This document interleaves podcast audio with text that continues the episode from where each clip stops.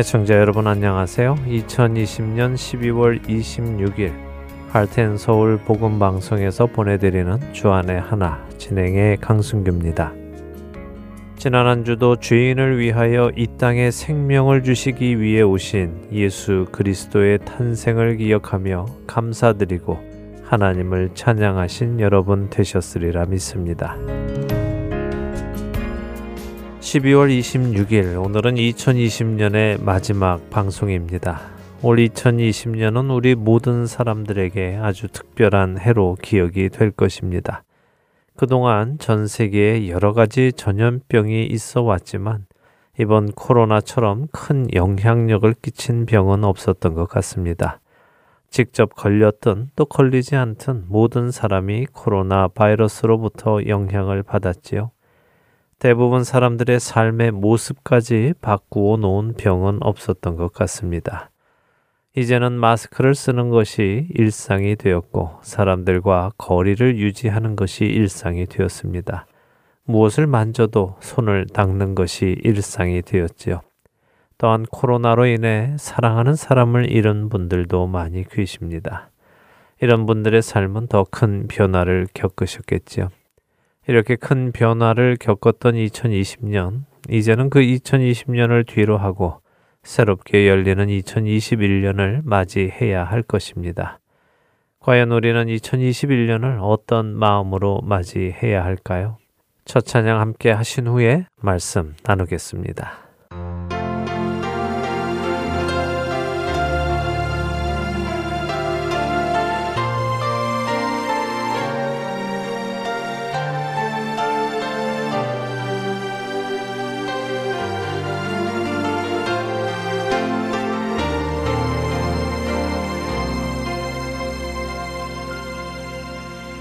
나를 지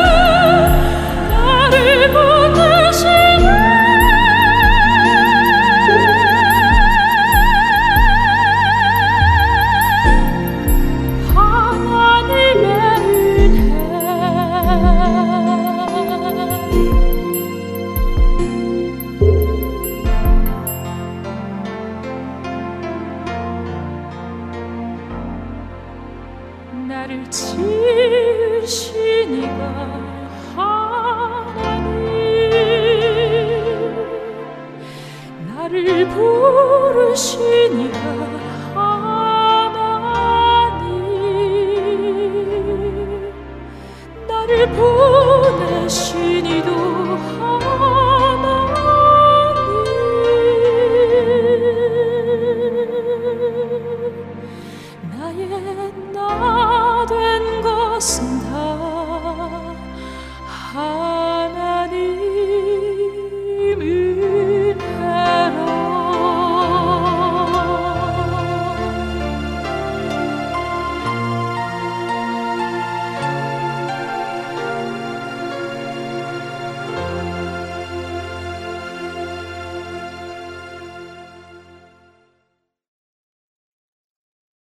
2020년 초반 코로나 바이러스가 번지면서 사람들은 방역에 아주 신경을 썼습니다. 그래서 한국 같은 경우는 전염을 잘 막아내기도 했죠.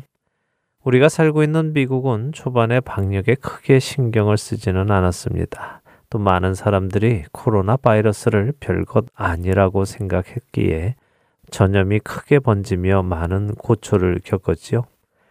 제가 살고 있는 이곳 아리조나도 미국에서 가장 위험하게 빨리 번지는 곳으로 지정이 되었던 적이 있었습니다. 이런 속에서 늦게라도 사람들이 방역의 필요성을 깨닫고 자가 격리와 마스크 착용 또 손 씻는 일들을 부지런히 했습니다. 그러한 결과로 코로나 바이러스의 전염이 눈에 띄게 감소하기 시작했죠. 이곳 아리조나를 기준으로 지난 6월과 7월 하루 평균 4천 명이 넘는 확진자의 수가 8월에는 1000명대로 떨어졌었습니다. 그리고 8월부터 10월까지 하루에 100명에서 200명 정도의 확진자가 나타났습니다. 아마 대부분의 곳에서도 비슷한 양상이 있었던 것으로 아는데요. 그런데 이렇게 잘 방어되던 코로나 바이러스가 11월 들어서면서부터 다시 확진자의 숫자가 늘어나더니 11월 중순 이후로 다시 아리조나는 4천명을 돌파하고 12월 8일에는 하루에 13,000명이 넘는 확진자가 발생하기도 했습니다. 지금 12월 현재 거의 매일 하루 6천에서 7천 명의 확진자가 나타나고 있죠. 전보다 더 심해진 것입니다. 왜 전염이 감소하다가 다시 급격히 상승했을까 생각해 보게 됩니다. 여러분은 그 이유가 무엇이라고 생각하십니까? 여러 가지 의학적 이유가 있겠지만 저는 그 이유가 개개인의 경계심이 약화된 것이라고 생각합니다. 사실 경계심이라는 것이 처음에는 바짝 긴장하게 되지요. 처음 이런 일을 겪을 때는 누구나가 정신 바짝 차리고 경계합니다. 그런데 시간이 지나면, 특히 시간이 지나면서 내게는 아무 일도 일어나지 않는다면 사람들은 경계를 낮추기 시작합니다. 더 나아가 나는 걸리지 않을 것이다 하는 근거 없는 믿음까지 생기기도 하지요. 또한 늘 경계하고 사는 것에 지쳐서 더 이상 신경 쓰고 살기가 힘들어서 경계를 내리는 사람들도 있습니다. 이렇게 늘 걱정하며 사느니 차라리 걸리려면 걸려라 하는 자포자기하는 마음으로 경계를 낮추는 경우도 있지요. 어떤 경우이든 코로나를 향한 우리의 경계심이 낮아진 것은 사실입니다.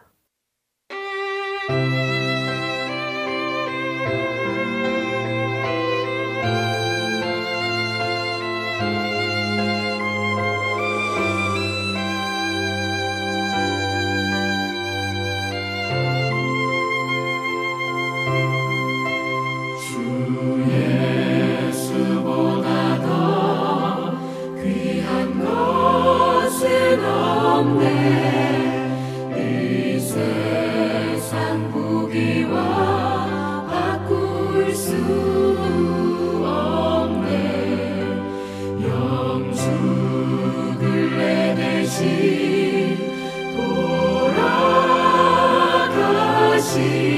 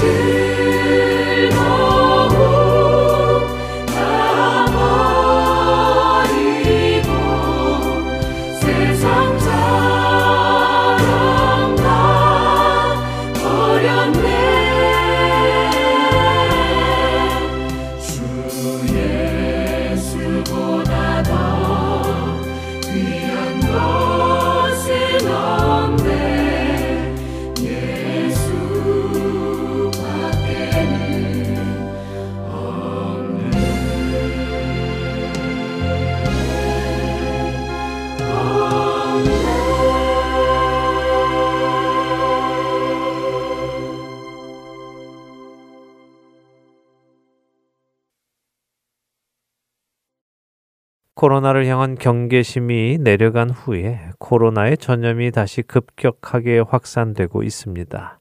그런데 특이한 것이 있습니다. 이처럼 코로나의 전염이 다시 급격히 확산되고 전보다 더 심하게 확산되고 있음에도 불구하고 코로나를 향한 경계심은 전보다 덜 하다는 것입니다.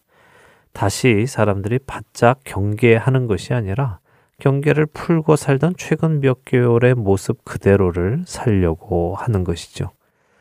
정부와 공공기관은 다시 격리를 요구하고 방역에 최선을 다해 줄 것을 요구하지만 많은 사람들은 다시 격리로 들어가고 싶어 하지 않습니다. 그렇다고 생각하지 않으십니까? 여러분은 스스로 어떻게 하고 살아가고 계십니까? 코로나 확진자가 늘어나니까 전처럼 다시 경계를 철저히 하고 계십니까?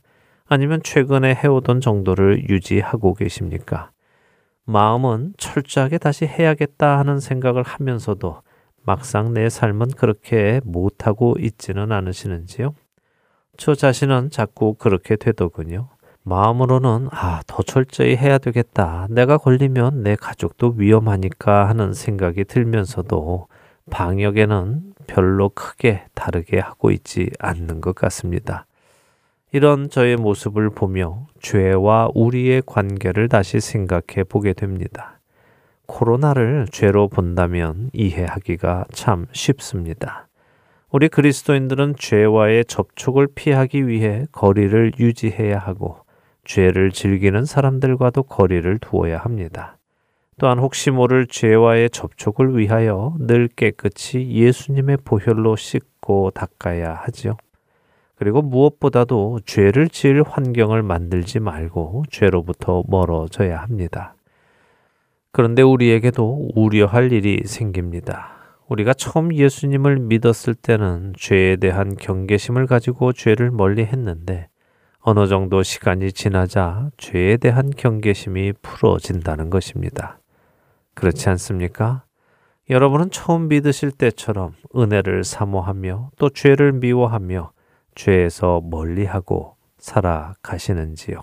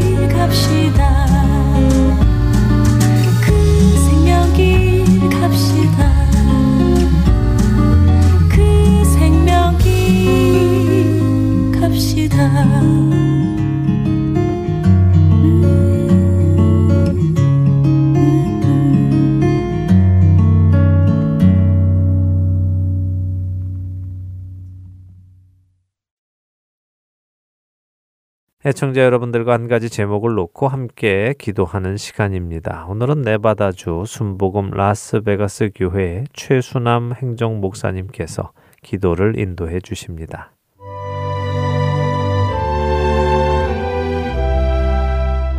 헐텐 서울 1분 기도 시간입니다. 저는 순복음 라스베가스 교회에서 행정을 담당하는 최순환 목사입니다. 오늘 저희는 다가오는 새해가 희망의 새해가 되게 해달라고 기도하겠습니다. 올해 우리 모두는 정말 특별한 한 해를 보냈습니다. 연초에 중국 우한에서 전염성이 강한 폐렴이 발견되었다는 소식을 들으면서 머나먼 곳에서 일어난 해외 토픽으로 여겨지던 것이 3월이 되면서 우리에게도 현실이 되었고 한 해 전부를 코로나19 소식으로 보내게 된 것 같습니다. 하지만 이 상황 속에서도 한두 가지 깨닫게 된 것이 있었습니다. 먼저 코로나19로 인해 너무나도 당연시 했던 일들이 당연한 것이 아니었고 하나님의 은혜였음을 깨닫는 시간이었습니다. 특별히 함께 모여서 예배 드리는 것이 당연한 것이 아니라 얼마나 큰 은혜였고 축복의 시간이었는지 깨닫게 되었습니다. 그래서 이 상황을 통해 나의 현재 믿음의 상태를 점검하고 더 주님을 믿고 신뢰하며 살아갈 것을 다짐하는 시간들이었습니다. 또한 과학과 문명이 발달하면서 인간의 능력이 대단한 것 같았지만 그렇게 과학과 문명이 발달해서 첨단을 걷고 대단한 것처럼 보이는 인간의 능력 이면에 있는 인간의 연약함과 한계를 깨닫는 시간이었습니다. 그래서 국가를 넘어 전 세계 모든 인류의 문제 앞에 겸손한 마음으로 하나님 앞에 나아가는 것 외에는 아무것도 할 수 있는 게 없다는 것을 깨닫고 하나님 앞에 겸비하며 나아갈 것을 다짐하는 시간들이었습니다. 한 해를 마무리하고 새해를 기대하면서 오늘 함께 기도할 것은 다가오는 새해가 희망의 새해가 되게 해달라고 기도하겠습니다. 물론 내년을 생각해 보면 그리 긍정적이지 않습니다. 백신이 개발되고 접종한다는 이야기가 들리지만 그 효과를 가늠하기가 쉽지 않고 전 세계의 백신이 상용화가 되기에는 좀 더 시간이 필요한 것 같습니다. 무엇보다 우리 마음 깊은 곳에 이미 파고든 바이러스는 그 어떤 백신이 개발된다고 해도 치유되기가 쉽지 않아 보입니다. 하지만 우리에게 새 해가 희망이 될 수 있는 것은 백신이 개발되어서도 아니고 막연한 기대와 희망이 있어서가 아니라 그리스도라는 완벽한 치료자, 위로자가 있어서입니다. 우리의 소망은 그리스도 외에는 없습니다. 다가오는 새해에는 우리 모두 그리스도를 좀 더 알아가는 시간이 되기를 소망합니다. 그래서 그리스도를 더 깊이 알아가기에 다가오는 새해가 우리에게 소망이 있고 희망이 있다는 사실을 깨닫게 되기를 위해 기도하겠습니다. 함께 기도하시겠습니다.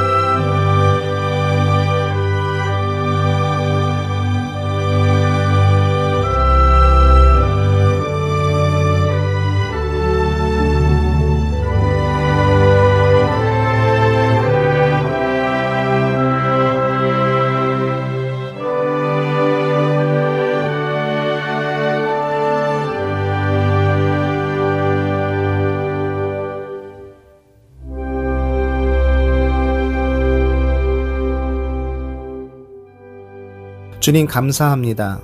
벌써 한 해가 다 저물어 갑니다. 참 힘들고 어려운 한 해였지만 가만히 뒤돌아보면 그 어려운 상황에서도 우리를 지키시고 인도하시고 함께 해주신 주님을 발견하게 됩니다. 이 경험이 우리 믿음의 진보를 이루는 기회가 되게 해 주시옵소서. 그래서 다가오는 새해는 우리가 경험한 주님을 더 알아가는 시간이 되게 해 주시옵소서. 새해는 주님을 더 깊이 알아가고자 하는 소망을 품게 해 주시옵소서. 그래서 외부적으로 어떤 상황과 환경에 처한다 해도 흔들리지 않는 저희가 되게 해 주시옵소서. 주님, 우리의 병든 마음을 치료하시고 우리의 상처난 마음을 위로해 주시옵소서. 그래서 주님의 손길을 경험하고 주님을 더 깊이 알아감으로 인해 새해는 희망과 소망을 품을 수 있는 한 해가 됨을 깨닫게 해 주시옵소서. 예수님의 이름으로 기도합니다. 아멘.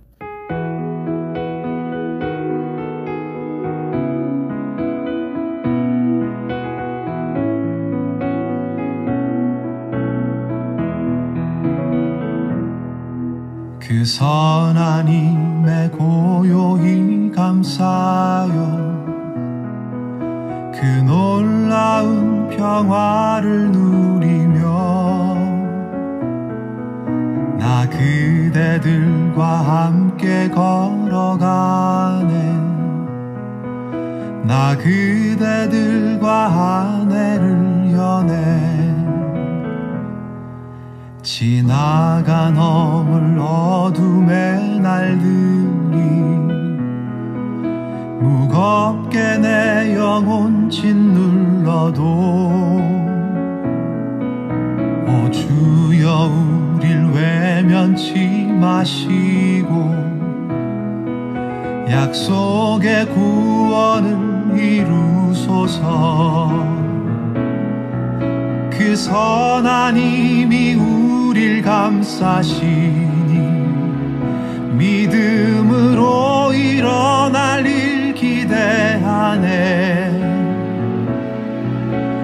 언제나 우리와 함께 계셔. 하루 또 하루가 늘 새로워. 주께서 밝히신 작은 촛불이 어둠을 헤치고 타오르네. 그 빛에 우리 모두 하나 되어 온 누리에 비추게 하소서. 그 선한 힘이 우릴 감싸시니 믿음으로 일어날 일 기대하네. 주 언제나 우리와 함께 계셔 하루 또 하루가 늘 새로워. 이 고요함이 깊이 번져갈 때 저 가슴 벅찬 노래 들리네. 다시 하나가 되게 이끄소서 당신의 빛이 빛나는 이 밤. 그 선한 힘이 우릴 감싸시니 믿음으로 일어날 일 기대하네. 주 언제나 우리와 함께 계셔 하루 또 하루가 늘 새로워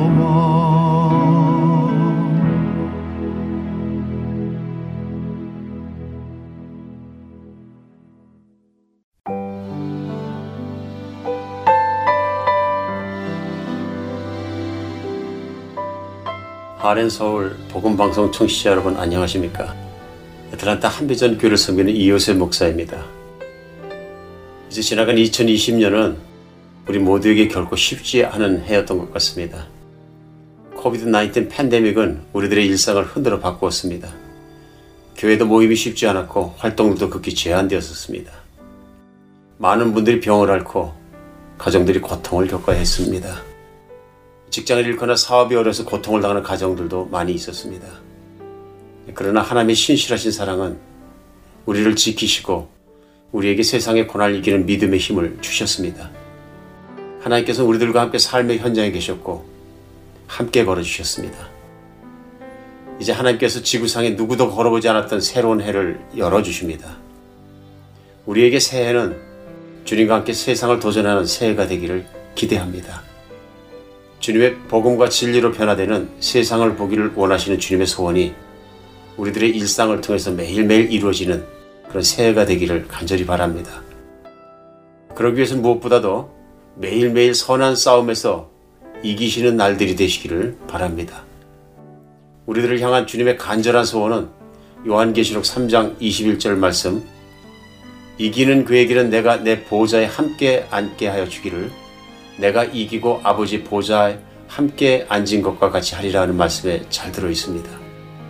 주님의 소원대로 새해는 믿음으로 승리하는 꼭 이기는 날들로 하루하루 채워지시는 이기는 해가 되시기를 주님의 이름으로 축복합니다. 그리고 우리의 삶이 우리 주님의 기쁨이 되고 우리가 진정으로 주님의 보좌 옆에 앉는 그날을 생각하며 세상을 이기고 세상을 변화시키며 주님처럼 세상을 사랑하는 여러분과 제가 되었으면 좋겠습니다. 복 많은 새해가 되십시오.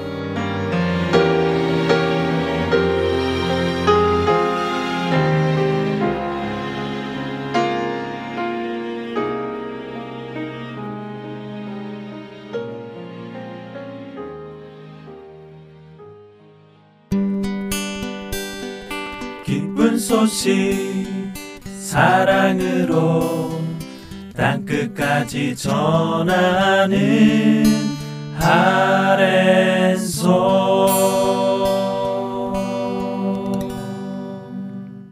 계속해서 함께 읽는 계시록으로 이어드립니다.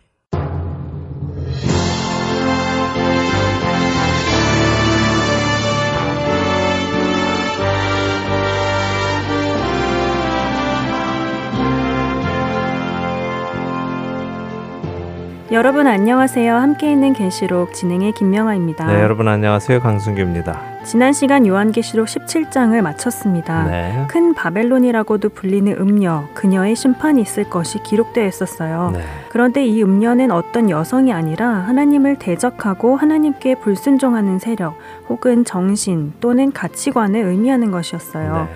그런데 놀라운 것이 이 음녀와 짐승이 같은 편인 줄 알았는데 끝에 가니까 짐승이 음녀를 미워하고 망하게 한다고 기록되어 있다는 것이에요. 네, 기대하지 않았던 모습이죠. 맞아요. 정말 기대하지 않았던 모습이에요. 이런 모습을 보면 사탄은 겉으로는 사람들에게 자유를 주는 것처럼 보이지만 결국 사탄을 경배하도록 하고 그렇지 않은 사람들을 망하게 한다고 설명해 주신 것이 정말 깜짝 놀랄 일이었습니다. 네, 미혹이라는 것이 그래서 무서운 것이죠. 세상은 짐승에게 미혹당하여 하나님을 대적하고 사탄의 편에 서지만 오히려 사탄에게도 버림받는 일이 있는 것입니다. 이처럼 사탄은 믿어봐야 도움이 안 되는 존재입니다. 의리도 없고요, 도움도 없습니다. 그것이 사탄의 실체입니다. 이 사실을 세상의 사람들도 알아야 하죠. 사탄의 편에 있으면 반드시 후회하게 된다는 것을 말입니다. 자, 오늘은 요한계시록 18장으로 들어가서요. 큰 바벨론이라 불리는 이 음녀에 대해 더 자세히 살펴보도록 하겠습니다. 먼저 첫 세 절 읽고 시작하죠. 네, 요한계시록 18장 1절에서 3절입니다. 함께 읽겠습니다. 이일 후에 다른 천사가 하늘에서 내려오는 것을 보니 큰 권세를 가졌는데 그의 영광으로 땅이 환하여지더라. 힘찬 음성으로 외쳐 이르되 무너졌도다 무너졌도다 큰 성 바벨론이여 귀신의 초소와 각종 더러운 영이 모이는 곳과 각종 더럽고 가증한 새들이 모이는 곳이 되었도다. 그 음행의 진노의 포도주로 말미암아 만국이 무너졌으며 또 땅의 왕들이 그와 더불어 음행하였으며 땅의 상인들도 그 사치의 세력으로 치부하였도다 하더라. 네, 자 17장에서 일곱 대접을 가진 일곱 천사 중 하나가 음녀가 받을 심판을 보여주겠다며 시작을 했습니다. 그러면서 그녀의 모습을 설명해 주었죠. 붉은빛 짐승을 탔고 자줏빛과 붉은빛 옷을 입고 금과 보석과 진주로 꾸미고 손에는 금잔을 가졌습니다. 금잔에는 가증한 것과 음행의 더러운 것들이 가득했다고 했습니다.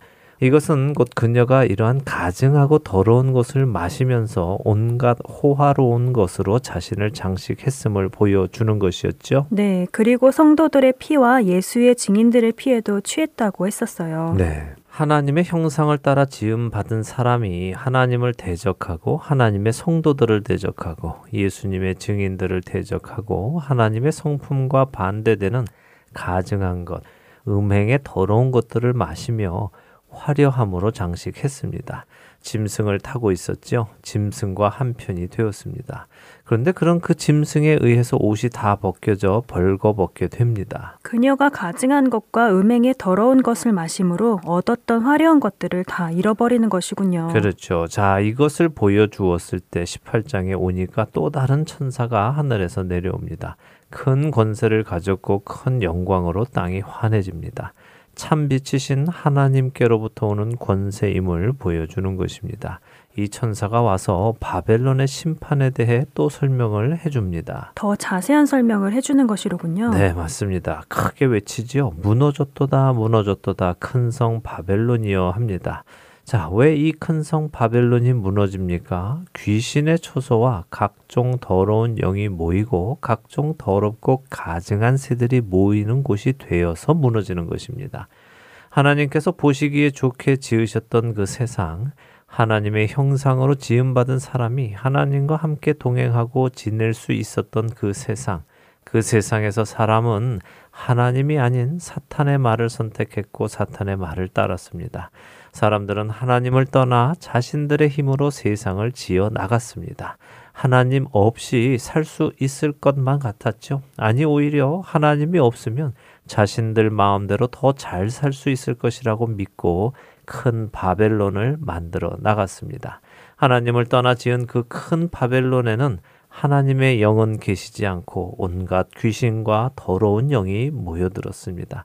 각종 더럽고 가증한 새들이 모이는 곳이 되었지요. 그렇기에 무너지는 것입니다. 바벨론이 무너져서 귀신의 처소와 더러운 영이 모이는 곳이 된 것이 아니라 귀신과 더러운 영이 모이는 곳이 되어서 무너지는 것이군요. 그렇습니다. 사람들이 한 마음이 되어 세운 이 바벨론, 이 바벨론은 음행의 진노의 포도주에 취했습니다. 그래서 무너집니다. 자, 3절 끝에 특별한 말씀이 나오죠. 그러게요. 땅의 왕들이 음행했다는 것은 이해가 되는데 땅의 상인들도 그 사치의 세력으로 치부했다 하시는 말씀이 잘 이해가 안 되네요. 사치하는 것이나 치부, 그러니까 불을 쌓는 것이 죄라는 말씀인가요? 네, 그렇다는 말씀이죠. 자, 먼저 왕부터 잠시 생각해 보겠습니다. 원래 왕은요, 하나님을 대신하여 백성을 다스리는 사람이어야 합니다. 그러나 세상에서 왕은 그렇지 않지요. 하나님을 대신하여 백성을 다스리는 것이 아니라 백성 위에 군림하며 자신들의 필요를 채우고 풍요를 누립니다. 하나님을 바라보는 것이 아니라 육신의 정욕을 채우는 일에 집중했지요. 그것이 왕들이 음녀 바벨론과 더불어 음행한 것입니다. 그리고 상인들이 사치의 세력으로 치부했다는 이 말씀은 멸망의 때에 세상이 어떤 모습일지를 보여주는 말씀인데요. 우리가 살고 있는 지금 이 세상 가장 큰 부자가 누구라고 합니까? 어, 공식적으로는 아마존닷컴의 창업자 제프 베조스라는 사람이 세계 부자 순위 1위죠. 네, 다 그렇게 알고 있죠. 또 2위는 누굽니까? 어, 2위요? 글쎄요, 마이크로소프트의 빌 게이츠 아닌가요? 네, 한동안 그 빌 게이츠가 세계 부자 1위 자리를 유지했었죠. 90년대부터 2000년대까지 그랬다고 하는데요. 그런 그가 아마존닷컴의 창업자에게 밀려났죠. 그리고 지금은 흔히 명품이라고 부르는 루이비통의 회장에게도 밀려났습니다. 그래서 지금 세계 부자 2위는요. 루이비통 회장 베르나르 아르노라는 사람이라고 합니다.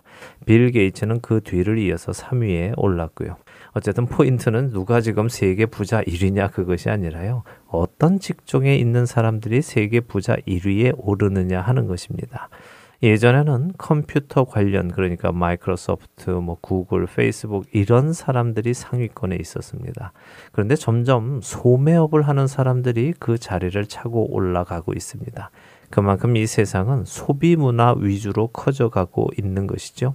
사람들이 원하는 것을 팔아서 부를 축적하는 것이 점점 커져가고 있는 것입니다. 하지만 장사를 하는 것 자체는 나쁜 것이 아니지 않나요? 물론이죠. 장사를 하는 것이 나쁘다는 것이 아닙니다. 문제는 사치를 위한 장사를 이야기하는 것입니다. 사치란 무엇입니까? 필요 이상의 돈이나 물건을 쓰는 것이며 자기 분수를 넘어서 생활하는 것입니다. 예를 들어 물건이나 소지품을 넣어 다니는 가방을 생각해 보죠. 가방이 필요한 것은 맞습니다. 그렇죠? 네. 그래서 그 가방을 팔고 사는 것은 나쁜 것이 아닙니다. 그런데 요즘은 가방에 가방 이상의 가치를 심기 시작합니다. 흔히 말하는 명품이라는 것, 보통 사람들은 사실 감당할 수 없는 액수의 물건들입니다. 그럼에도 불구하고 보통 사람들이 그것을 가지려고 노력합니다. 음, 맞아요. 솔직히 요즘 젊은 여성 치고 명품백 하나 없으면 또래 사이에서 좀 무시당할 수도 있죠. 물론 그 사람이 어떤 사람들과 어울리느냐에 따라 다르겠지만요. 네, 뭐 요즘 세상은 그 사람의 소유가 곧 그 사람의 인격처럼 또 그 사람의 위치처럼 받아들여지고 있고 또 생각되어집니다. 그래서 사람들은 자신이 좋아서도 사치를 하지만요, 남에게 무시받지 않기 위해서 또 남들보다 위에 있고 싶어서도 사치를 합니다. 자신의 분수를 넘어서는 일을 하는 것이죠. 필요 이상으로 좋은 차를 사고, 필요 이상으로 좋은 집을 사고, 필요 이상으로 좋은 옷을 사고, 필요 이상으로 좋은 것을 먹고 마시고 하는 이 모든 행위가 사치입니다. 자, 여기 이 요한계시록 18장 3절에서 사치라고 번역된 헬라어는요, 스트레노스라는 헬라어입니다. 이 의미는 생각 없이 마구 놀아나는 것을 의미하기도 하고요. 버릇없고 무례하고 오만한 것을 의미하기도 합니다. 사치라고 번역된 헬라어 원어의 의미가 생각 없이 놀아나는 것이나 버릇없고 무례하고 오만한 것이라고요. 네. 분에 넘치게 무엇을 사는 것과는 조금 차이가 있네요. 네, 차이가 조금 있죠. 그런데 사치는 꼭 무언가를 사는 것이 사치가 아닙니다. 말씀드린 대로 사치는 자기 분수를 넘어서 생활하는 것입니다. 분수를 넘어서 생활하려니 이것저것 분수에 넘는 것을 사는 것이기도 하지요. 그러나 꼭 사는 것을 의미하지는 않습니다. 그러니까 사치란 무례하고 오만하고 버릇 없는 것입니다.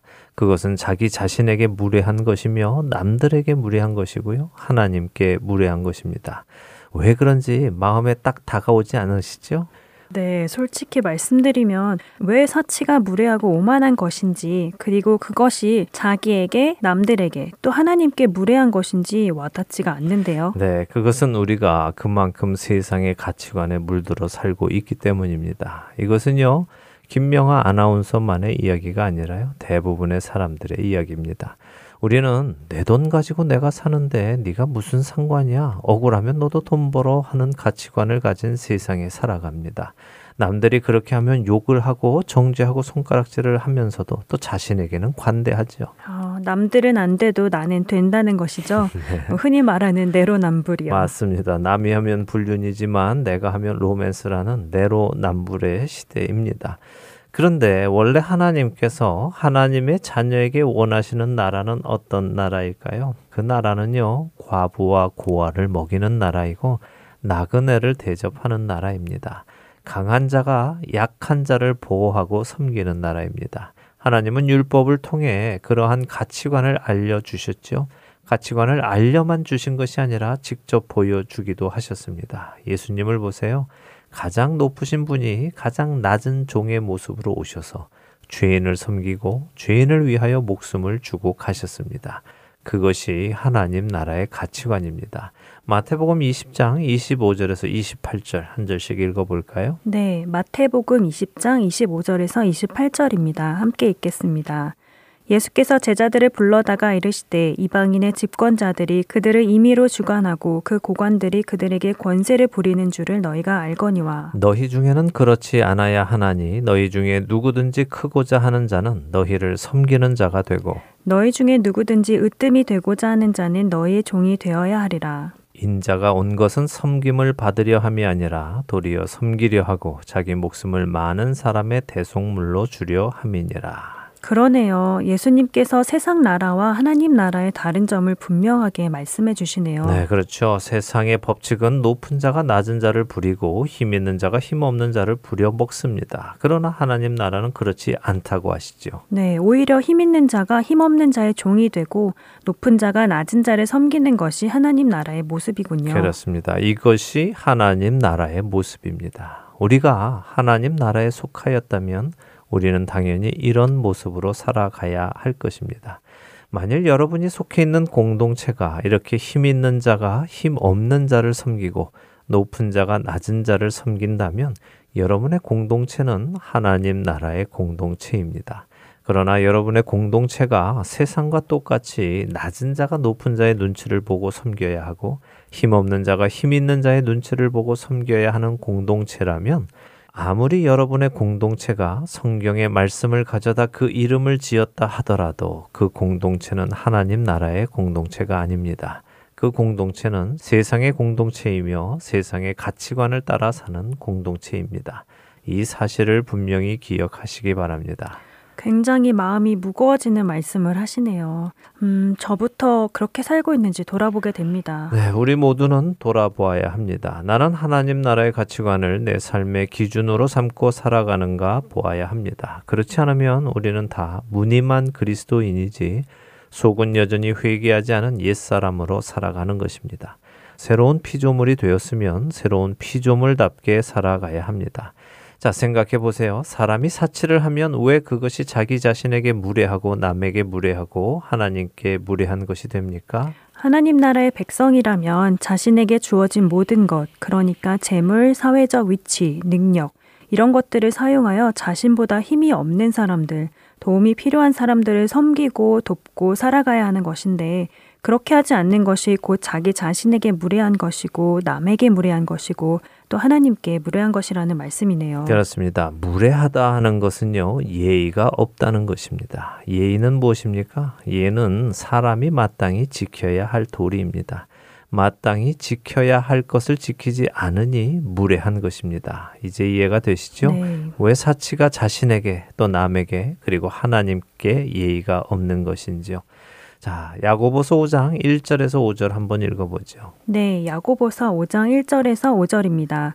들으라 부한 자들아 너희에게 임할 고생으로 말미암아 울고 통곡하라 너희 재물은 썩었고 너희 옷은 좀 먹었으며 너희 금과 은은 녹이 슬었으니 이 녹이 너희에게 증거가 되며 불같이 너희 살을 먹으리라 너희가 말세에 재물을 쌓았도다 보라 너희 밭에서 추수한 품꾼에게 주지 아니한 삭시 소리 지르며 그 추수한 자의 우는 소리가 만군의 주의 귀에 들렸느니라 너희가 땅에서 사치하고 방종하여 살육의 날에 너희 마음을 살찌게 하였도다 야고보서의 말씀이 방금 우리가 나눈 말씀을 하고 계시는군요. 그렇습니다. 하나님께서 우리에게 주시는 것은 나 혼자 배부르라고 주시는 것이 아닙니다. 나보다 연약한 자들을 극률히 여기고 사랑으로 돌보라고 주신 것입니다. 이것은 공산주의나 사회주의하고는 다릅니다.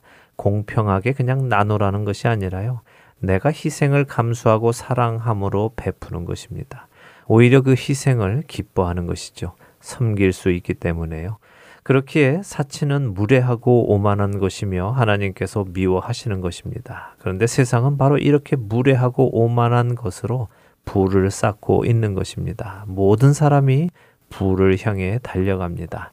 너나 할 것 없이 부를 따라가지요. 정말 그런 것 같아요. 어른아이 할 것 없죠. 정말 요즘은 어린아이들까지도 꿈이 부자라고 말할 정도더라고요. 이것이 다 큰 성 바벨론의 모습이며 멸망할 세상의 모습인 것이군요. 그렇습니다. 사람은 자기에게 주어진 부를 가지고 남을 섬겨야 합니다. 사치를 해서는 안 되는 것입니다. 자, 이제 요한계시록 18장 4절 한 절만 더 읽고 오늘 이야기는 마치도록 하겠습니다. 읽어 주세요. 네, 요한계시록 18장 4절입니다. 또 내가 들으니 하늘로부터 다른 음성이 나서 이르되 내 백성아 거기서 나와 그의 죄에 참여하지 말고 그가 받을 재앙들을 받지 말라. 네, 자 경고의 음성이 나옵니다. 내 백성들, 하나님의 백성, 예수님의 백성이겠죠. 그들에게 말씀하십니다. 거기서 나와라. 그의 죄에 참여하지 말라. 그러면 그 재앙을 받지 않을 것이다. 라고 하십니다. 이것이 복음의 핵심입니다. 멸망할 세상에서 나오고 그 죄에 참여하지 말고 멸망에 이르지 말라는 것이 곧 복음, 기쁜 소식이군요. 그렇죠. 자, 여기서 한 가지 생각을 해보겠습니다. 이 경고의 말씀을 보세요. 이 말씀은 누구에게 하시는 말씀일까요? 음, 글쎄요. 거기서 나오라고 하시는 것을 보면 그 안에 있는 성도들에게 하시는 말씀일 것 같은데요. 그러면 그때에도 성도들이 바벨론 안에 있다는 말씀이군요. 네, 그렇게 볼 수 있겠죠. 그러나 또 동시에 우리가 생각할 수 있는 것은요. 지금 이 경고의 말씀은 음녀 바벨론, 그 세상의 심판에 관한 말씀이기에 세상에 살고 있는 모든 하나님의 백성에게 하시는 말씀이기도 합니다. 꼭 마지막 때의 성도만이 아니라요. 우리가 요한계시록을 공부해 나가면서 정말 기억해야 하는 말씀들이 바로 이런 말씀들입니다. 불투명한 휴거가 언제 있을까? 누가 적 그리스도인가? 이런 것에 관심을 가지는 것보다 아, 이 세상은 반드시 하나님께서 멸하시는구나. 내가 이 멸망당할 세상의 가치관에 미혹되어 빠지면 안 되겠구나. 내게 주어진 믿음의 경주를 끝까지 절제하며 잘 완수해야 하겠구나. 이런 것에 관심을 가져야 하는 것입니다. 편지를 쓰게 하신 주님의 뜻이 바로 그런 뜻이었을 것이라 생각됩니다. 세상에 속하지 마라, 세상에서 나오라, 세상의 죄에 참여하지 말라 하시는 것이요. 네, 그것이 예수님께서 오셔서 친히 십자가를 지시고 죽으시고 부활하신 이유입니다. 이 사실을 품고 살아가는 우리가 되어야 할 것입니다. 안타깝게도 세상은 계속해서 우리로 멸망할 세상을 본받게 합니다. 멸망할 세상의 가치관이 점점 교회 안으로 파고 들어옵니다. 그리고 우리의 신앙을 마비시키죠. 우리로 세상을 닮아가게 하면서도 여전히 우리 자신은 그리스도 안에서 구원받은 자처럼 착각하도록 미혹합니다. 속입니다. 그래서 우리는 모든 것을 진리의 성경의 말씀을 펴고 분별해야 하는 것입니다. 내가 구원받은 사람인가 아닌가 알 수 있는 것은요, 누가 나에게 너 구원받았어 라고 말해 주었기 때문이 아닙니다. 또 내 기분이 구원받은 것 같이 느껴지기 때문도 아닙니다. 내 영혼이 하나님의 말씀을 기뻐하고 그 말씀을 따라 순종하며 살아가기 시작했는가로 알 수 있는 것입니다. 내가 세례를 받고 교회를 다니고 예배를 드리고 헌금을 한다고 해서 구원받았다는 증거가 아니라 내가 하나님의 말씀을 따라 살아가고 있느냐가 증거인 것이군요. 네, 그렇습니다. 이것을 꼭 기억하시는 여러분들 되시기를 간절히 소망합니다. 오늘 함께 읽는 계시록 불과 네 절만 보았지만요. 이네절 속에서 세상에 속한 사람이 어떤 모습인지를 분명히 보고 내가 세상에 속했나 하나님 나라에 속했나를 분명하게 분별할 수 있게 되었기를 바랍니다. 이것이 가장 중요한 일이기 때문입니다. 이제 다음 시간에는요. 계시록 18장의 큰 성 바벨론의 멸망의 이야기를 자세히 살펴보겠습니다. 네, 오늘 귀한 시간 통해 애청자 여러분들이 각자 구원을 점검해 보시기를 바랍니다.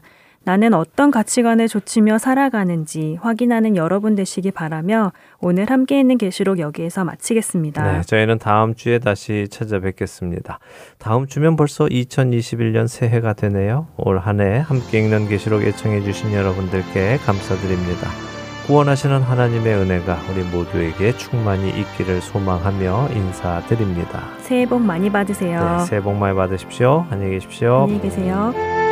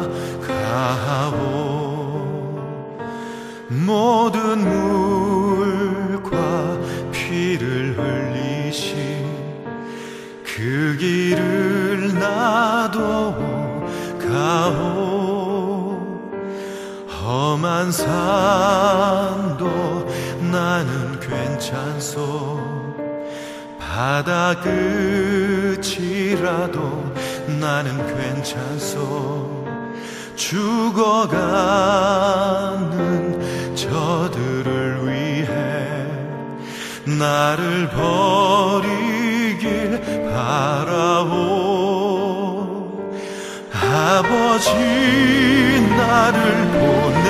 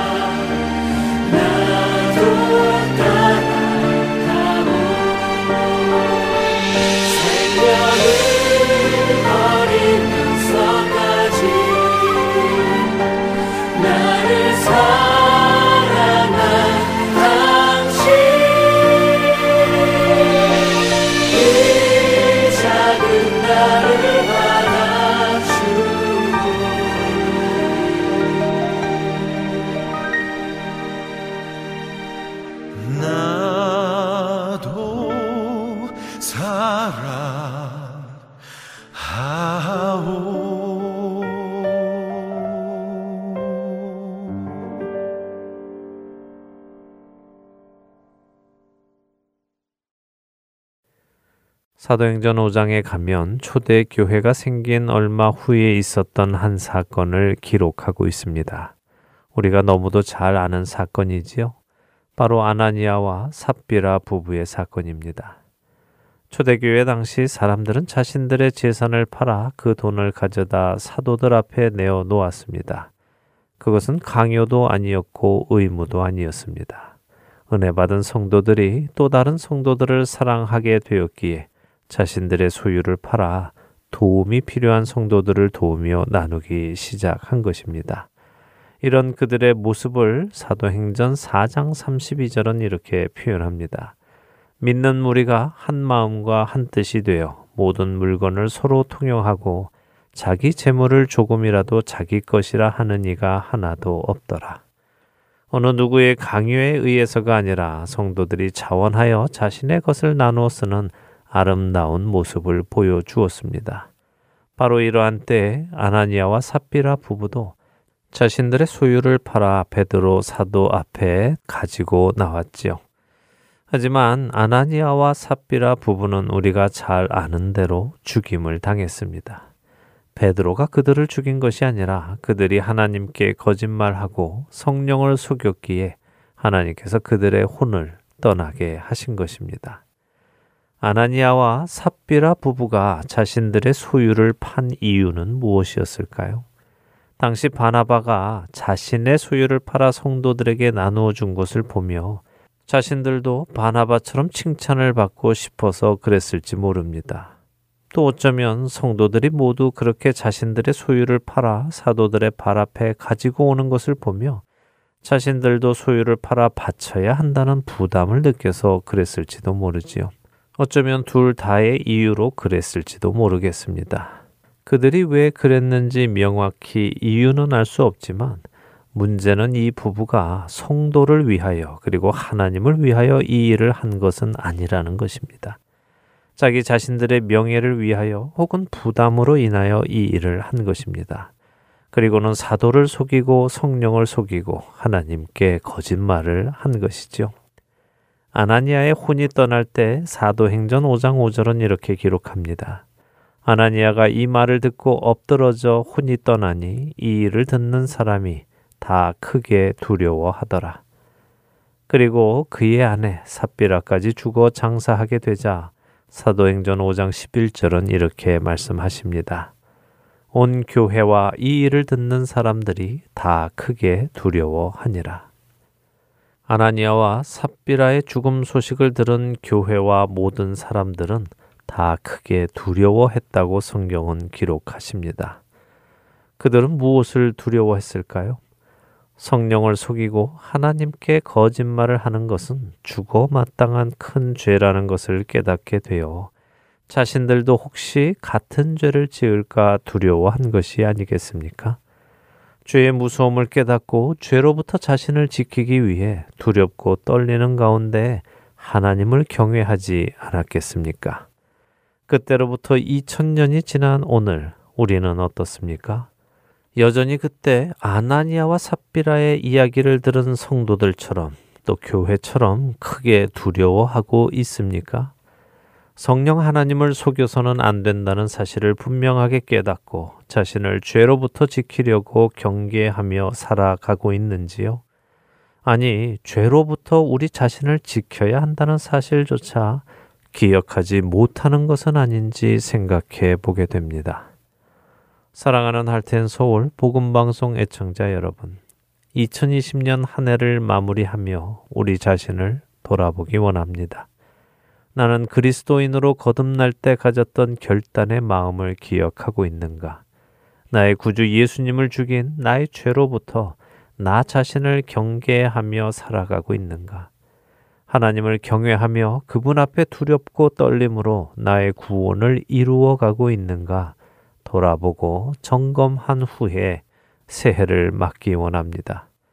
어쩌면 우리는 너무도 많은 죄들을 교회 안에서 그리고 성도들 안에서 보아왔기에 죄에 무감각해져 있는지도 모릅니다. 그러나 그렇게 무감각한 상태로 있게 되면 우리는 반드시 주님의 은혜에서 멀어지게 됩니다. 결코 주님의 은혜에서 멀어지는 일을 하지 마시기 바랍니다. 여러분이 주 안에 계시는지 날마다 확인하시기 바랍니다. 그렇게 날마다 주 안에서 자신을 확증해 나가는 사람에게 하나님께서는 놀라운 은혜를 베풀어 주실 것입니다. 그러므로 나의 사랑하는 자들아, 너희가 나 있을 때뿐 아니라 더욱 지금 나 없을 때에도 항상 복종하여 두렵고 떨림으로 너희 구원을 이루라. 너희 안에서 행하시는 이는 하나님이시니 자기의 기쁘신 뜻을 위하여 너희에게 소원을 두고 행하게 하시나니 빌립보서 2장 12절과 13절의 말씀입니다. 죄에 대한 경계를 내리지 않고 하나님의 은혜 안에 거하며 한 해를 마무리하고 약속된 축복의 새해를 맞으시는 저와 애청자 여러분이 되시기를 간절히 소망하며 오늘 주안의 하나 여기에서 마치도록 하겠습니다. 함께 해주신 여러분들께 감사드리고요. 저는 다음 주 2021년 새해에 다시 찾아뵙겠습니다. 지금까지 구성과 진행의 강순기였습니다. 애청자 여러분, 한 해 동안도 감사했습니다. 안녕히 계십시오.